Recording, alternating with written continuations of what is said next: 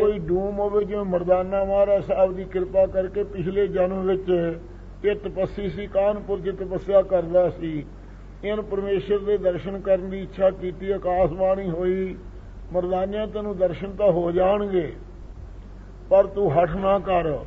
ਇਹ ਕਹਿੰਦਾ, ਜੀ, ਮੈਂ ਤਾਂ ਤੁਹਾਡੇ ਨਾਲ ਰਹਿਣਾ ਹੈ। ਕਹਿੰਦੇ, ਚੰਗਾ ਤੇਰੇ ਤਪ ਦਾ ਫਲ ਤੈਨੂੰ ਮਿਲੇਗਾ। ਜਦੋਂ ਸਰੀਰ ਛੱਡਣ ਲੱਗਾ, ਇਹਨੂੰ ਨਮੂਨੀਆ ਦੀ ਬਿਮਾਰੀ ਹੋ ਗਈ। ਉਦੋਂ ਇਹਦੇ ਸੇਵਕਾਂ ਨੇ ਸ਼ਰਾਬ ਬਰਾਂਡੀ ਪਿਆਤੀ ਇਹਨੂੰ। ਉਹ ਸ਼ਰਾਬ ਦੇ ਅਮਲ 'ਚ ਸਰੀਰ ਛੁੱਟ ਗਿਆ। ਸਰੀਰ ਸ਼ਰਾਬ ਦੇ ਅਮਲ ਛੁੱਟਣੇ ਕਰਕੇ ਡੂਮਾਂ ਦੇ ਘਰ ਜੰਮਿਆ ਮਰਦਾਨਾ।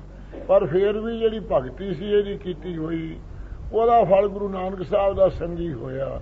ਇੱਕ ਦਿਨ ਬਾਲ ਲੀਲਾ 'ਚ ਜਿੱਥੇ ਨਨਕਾਣੇ ਸਾਹਿਬ ਮਹਾਰਾਜ ਖੇਲ ਕਰ ਰਹੇ ਸੀ ਬੱਚਿਆਂ ਨਾਲ, ਇੱਥੇ ਮਰਾਸੀਆਂ ਦਾ ਬੱਚਾ ਜਿਹੜਾ ਸੀ ਇਹ ਮਰ ਜਾਣਾ, ਇਹਦਾ ਇਹਦੀ ਮਾਂ ਨੂੰ ਨਾਮ ਰੱਖਿਆ ਸੀ। ਇਹ ਆਇਆ ਤੇ ਮਾਂ ਨੇ ਆ ਕੇ ਹਾਕ ਮਾਰੀ ਵੀ ਇਹ ਮਰ ਜਾਣਿਆ ਮਹਾਰਾਜ ਕਹਿੰਦੇ, ਮਰ ਜਾਣਾ ਕੌਣ ਹੈ?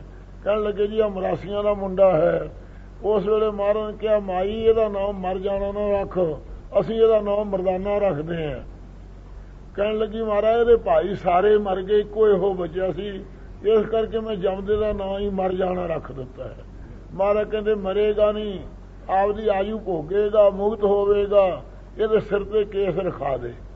ਇਹ ਗੁਰੂ ਸਾਹਿਬ ਦਾ ਬਚਨ ਮੰਨ ਕੇ ਉਹ ਮਾਈ ਕੇਸ ਰਖਾਤੇ ਫਿਰ ਗੁਰੂ ਸਾਹਿਬ ਦੇ ਨਾਲ ਰਵਾਬੀ ਬਣ ਕੇ ਸਾਰੀ ਉਮਰ ਕੀਰਤਨ ਕਰਦਾ ਰਿਹਾ ਇਸ ਪ੍ਰਕਾਰ ਮਰਦਾਨਾ ਨਾਮ ਰੱਖਿਆ ਸੀ ਮਹਾਰਾਜ ਜੀ ਨੇ।